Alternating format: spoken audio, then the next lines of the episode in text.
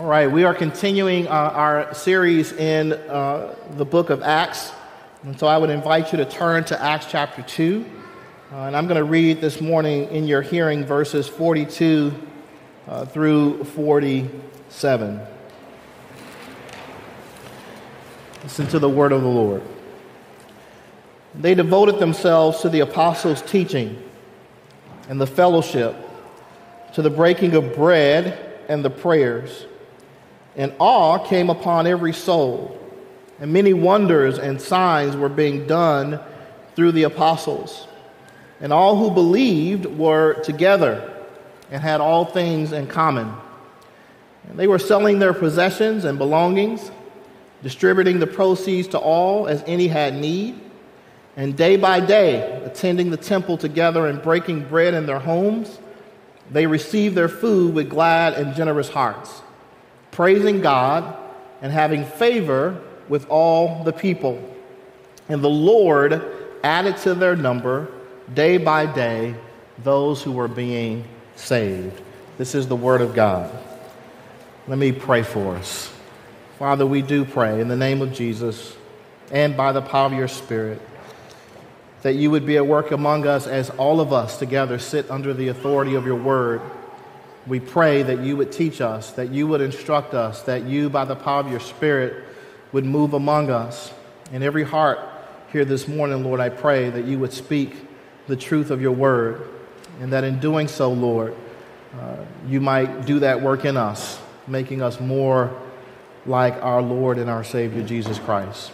And so we pray for the Spirit's power in that way, in that way through the Word of God, that you would do that work, and we pray it in Jesus' name. Amen. So, what made, what made the early church such an effective witness for Christ in the world around it? Among the many other answers to these questions, at least two arise from the testimony of the text that is before us this morning.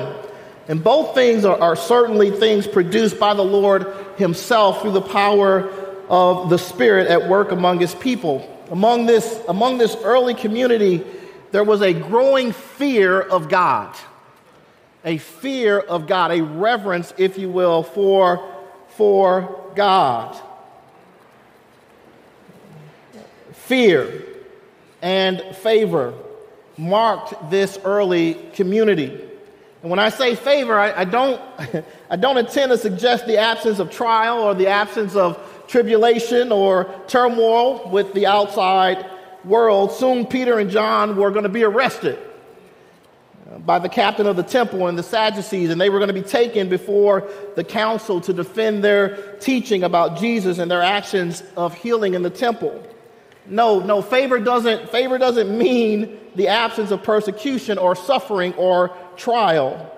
In fact, it is right in the midst of those circumstances that God was working by his Spirit among all types of people to see in his church the makings of that new humanity that Paul was going to talk about in Ephesians, the humanity that Rome was boasting that it had created, but that fell woefully short of what people were seeing in the church.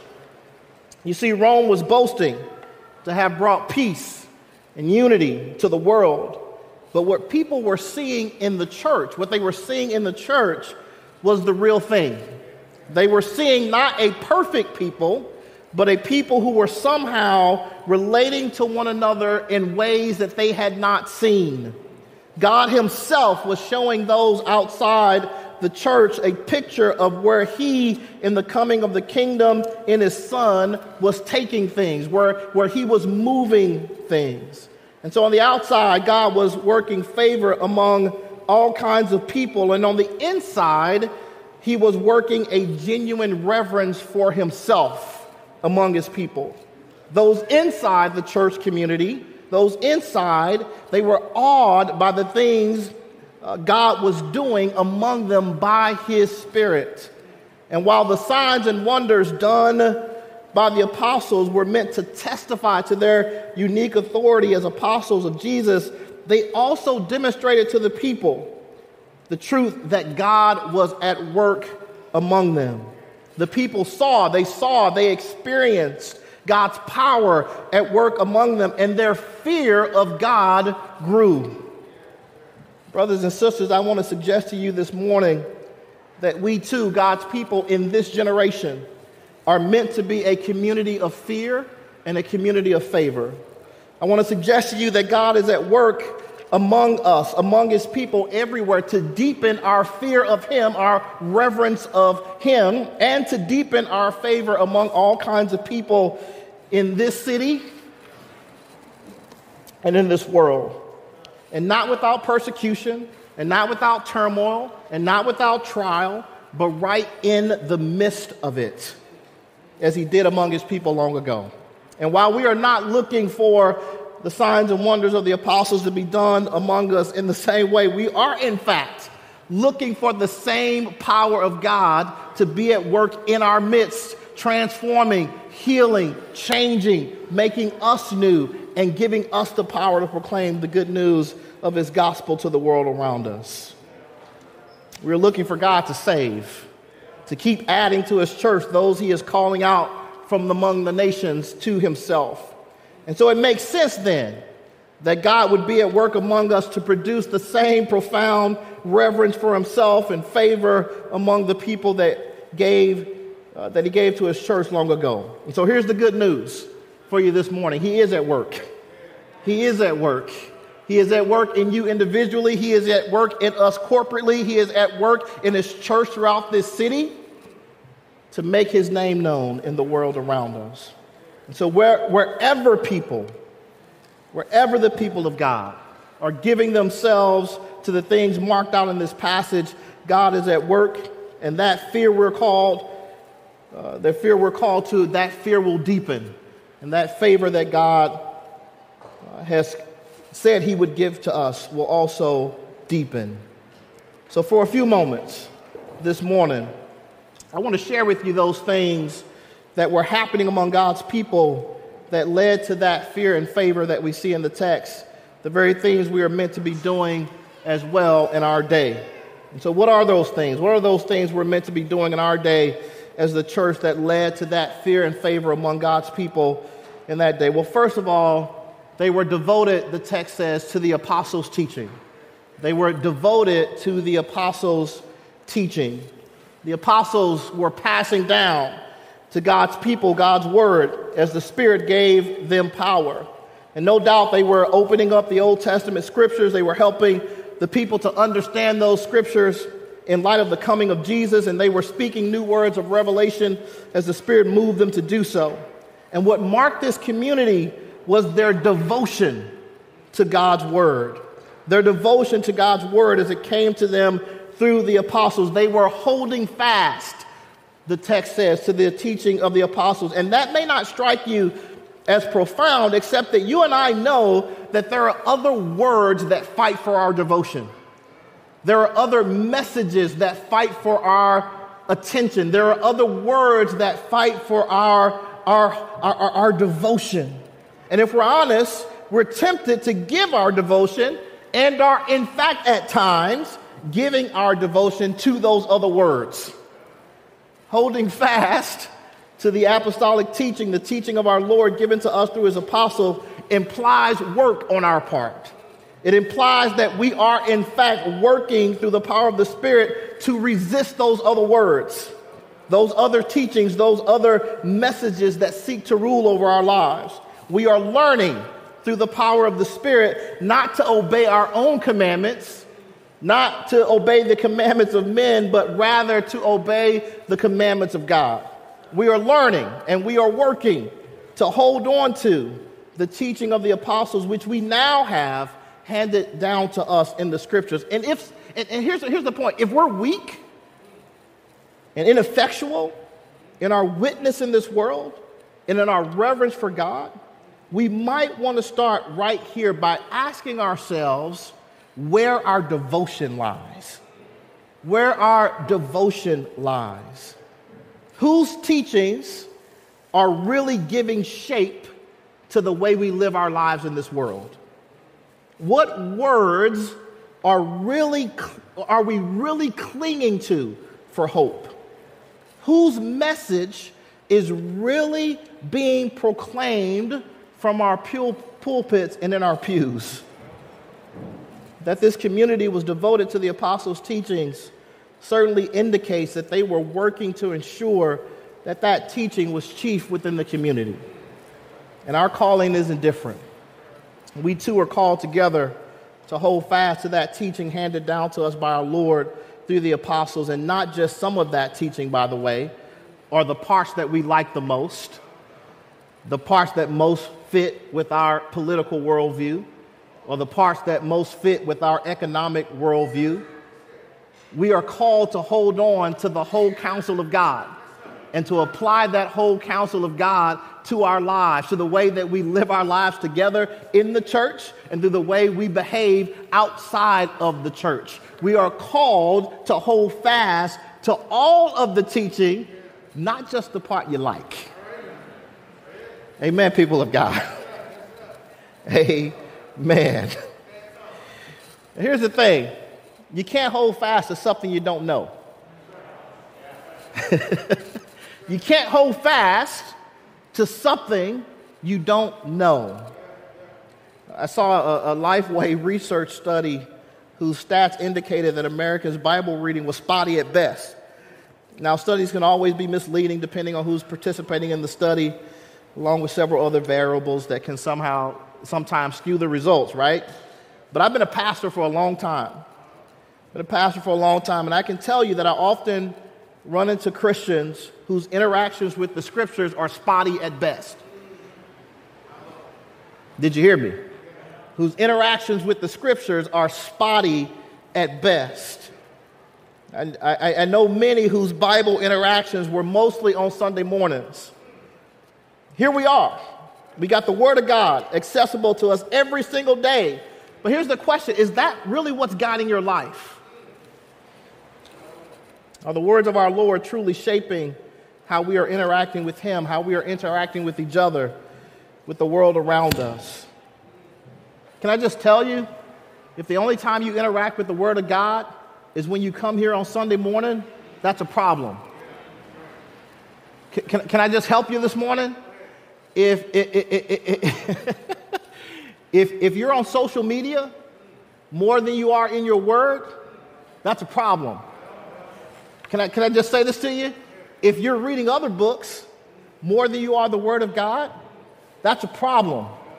Because it may just mean that the stuff that's really shaping your life, that the words and teachings that are really giving, giving, giving guidance to the way you live your life, is not the Word of God, but other words. Amen, people of God. So, holding fast to the teachings of the apostles means interacting with that teaching on a regular basis. It means interacting with the very word of God as we have received it, both in the words of the Old Testament that the apostles were interacting with as they taught God's people, and the words of the New Testament written by them and others who were interacting with their teaching. The point here is this is to take the opportunities that are in front of us to do that interacting corporately to do it in those Bible studies, in those men's and women's groups, in those youth groups, in those ministry teams. Let's ensure, brothers and sisters, that the teaching that is meant to rule our lives is something we are continually interacting with. I read lots of books on lots of things, and I'm grateful for those who have written them and the things that I've learned through them. But no book is meant to give more guidance to our life together than the Word of God. And so I would I would pray that you and your families and your individual devotions on your teams are interacting with the Word of the living God that is meant to direct your life and our lives together as the people of God. Amen, people of God. So they were devoted. They were devoted to the apostles' teaching, but they weren't just devoted to the apostles' teaching. The text says they were also devoted to the fellowship. They were devoted to the fellowship. This community of believers we're not just marked by devotion to the apostles' teaching, but the fellowship. And I'm adding to this the breaking of bread, the idea of fel- I'm adding to this the breaking of bread, which is also an aspect of fellowship. Because it is the fellowship, in this fellowship, that we now have union with Jesus through his death and resurrection, And that union, in that union, we also have fellowship with each other through that death. And of course, the Lord's Supper reminds, of the, reminds us of that, which we're going to share together in a few minutes. But fellowship was and is a core mark of the people of God. It is demonstrated in God's people sharing their lives and their resources with each other. Listen to these verses, beginning at verse 44. And all who believed were together and had all things in common, and they were selling their possessions and belongings, and they were distributing the proceeds to all as any had need. And day by day, attending the temple together and breaking bread in their homes, they received their food with glad and generous hearts. Fellowship includes meals together, but it doesn't end there. In fact, let me say it this way it is sharing meals together that leads toward the building of relationships with one another, relationships that enable us to know one another well enough that when need breaks out in the community, we are ready to share our resources to meet those needs. I love that we have fellowship meals here. I love it. And I look forward to the day when we can do those again because I do think that eating together affords us an opportunity to get to know each other and to build the kind of community where we are responsive to one another's needs. But we can build on that through life groups and other gatherings that promote building relationships where we are mutually built up and help each other in times of need. So, what made the early church so powerful, such a powerful community, was their fellowship, which was demonstrated in their love and care for one another. Is that what people see when they look at us? When they look at what's going on internally here, what will they see? Will they see a people who know each other and love each other and care for each other's needs and are there for one another? Is that what they're going to see when they look into this place? That they held fast to fellowship means that they worked at it. Fellowship doesn't just happen, especially not in cross cultural churches. I'm to say it again. Fellowship does not just happen, especially in cross cultural churches. Our differences in gender and age and culture and ethnicity and socioeconomic status create more than enough opportunity for hurt, for disagreement, for frustration, for anger, and the like.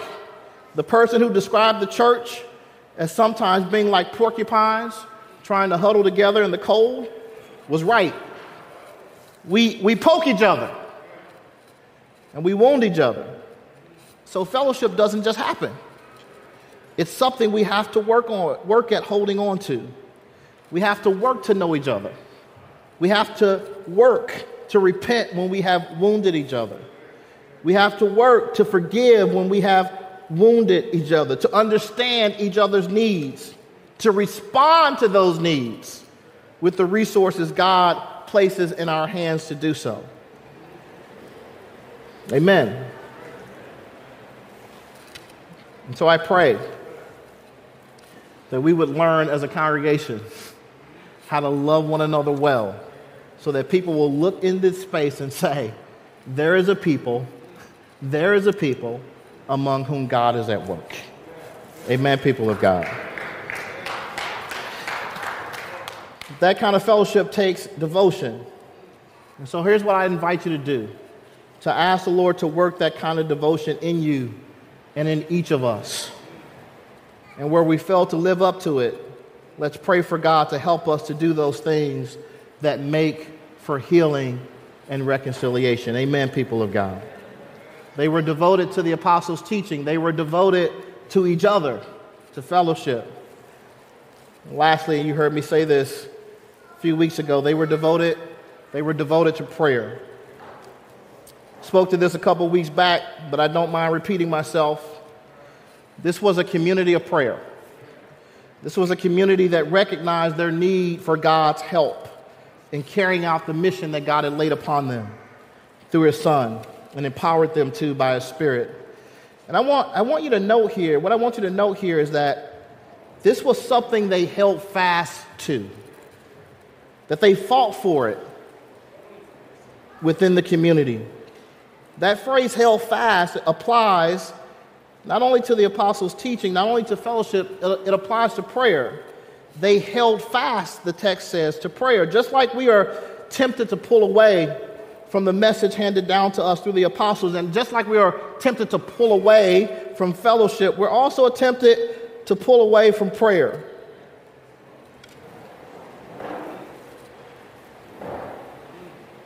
To trust more in our own works than in God's power at work among us and in us. Prayer becomes something that we just have to do to get to the real work of ministry. But can I tell you something this morning? Prayer is doing. Did you hear me?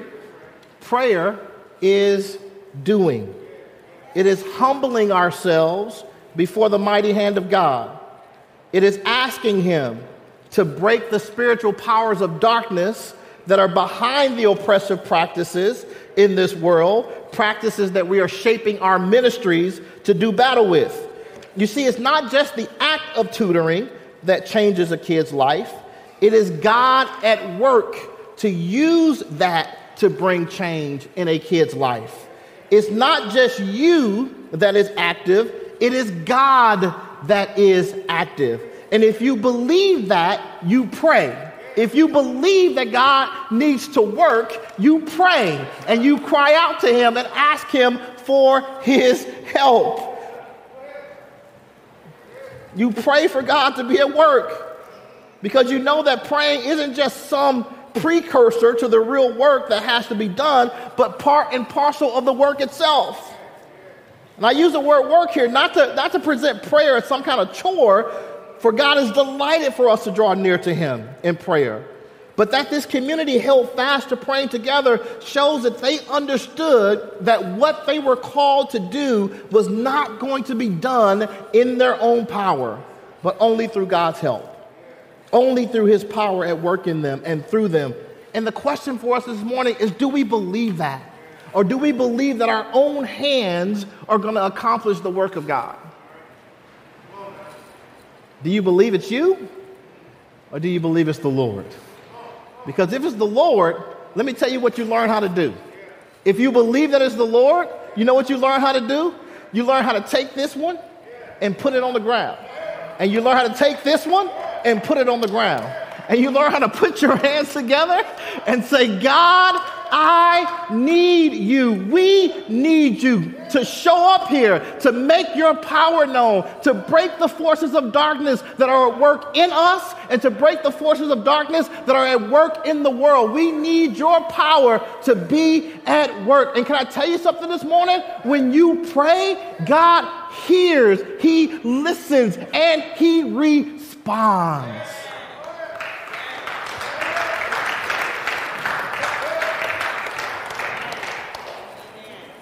How are you going to break the powers, powers that are too strong for you,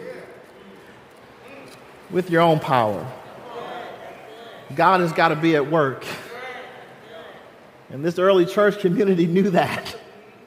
And so daily, as they attended the temple together, they kept giving themselves to the Word of God, they kept giving themselves to fellowship with one another, and they kept giving themselves to prayer. What made them effective was not their intelligence. What made them effective was not their own skill. What made them effective was not how influential they were. What made them effective was they knew how to get down on their knees and pray to God. and so, as we seek to reach our neighborhood, and I've heard of that a lot, we want to reach the neighborhood around us. You want to reach the neighborhood around you? You want to reach the people in this community? I got news for you. There are forces at work too strong for you. And the only way to reach is for God to be at work. Amen, people of God. And so as we go out, we're going out not in our own strength, but we're going out in prayer that God would be at work among us to make his name known. Amen. Amen. These are simple things, and yet they're profound. because the way we become that community of fear and that community of favor that I talked about at the beginning is that we give ourselves to these things. We give ourselves to the apostles' teaching, we give ourselves to fellowship, brothers and sisters, and we give ourselves to prayer. In this early church community, it was a community that was growing in its reverence for God, and it was growing in its favor within the community God had set it. And so they model for us the kind of community that God is calling us to be as His church in this generation. And so, in the same way that they were devoted, may we be so. May we be devoted to God's word. May we be devoted to each other. And may we be devoted to prayer. And I want to tell you as I close that Jesus is among us by the power of His Spirit to help us in that devotion in order that we might be His witnesses in this world around us to the glory of God the Father, the Son, and the Holy Spirit. And we ask all of this in His name. Amen, people of God. Amen and amen.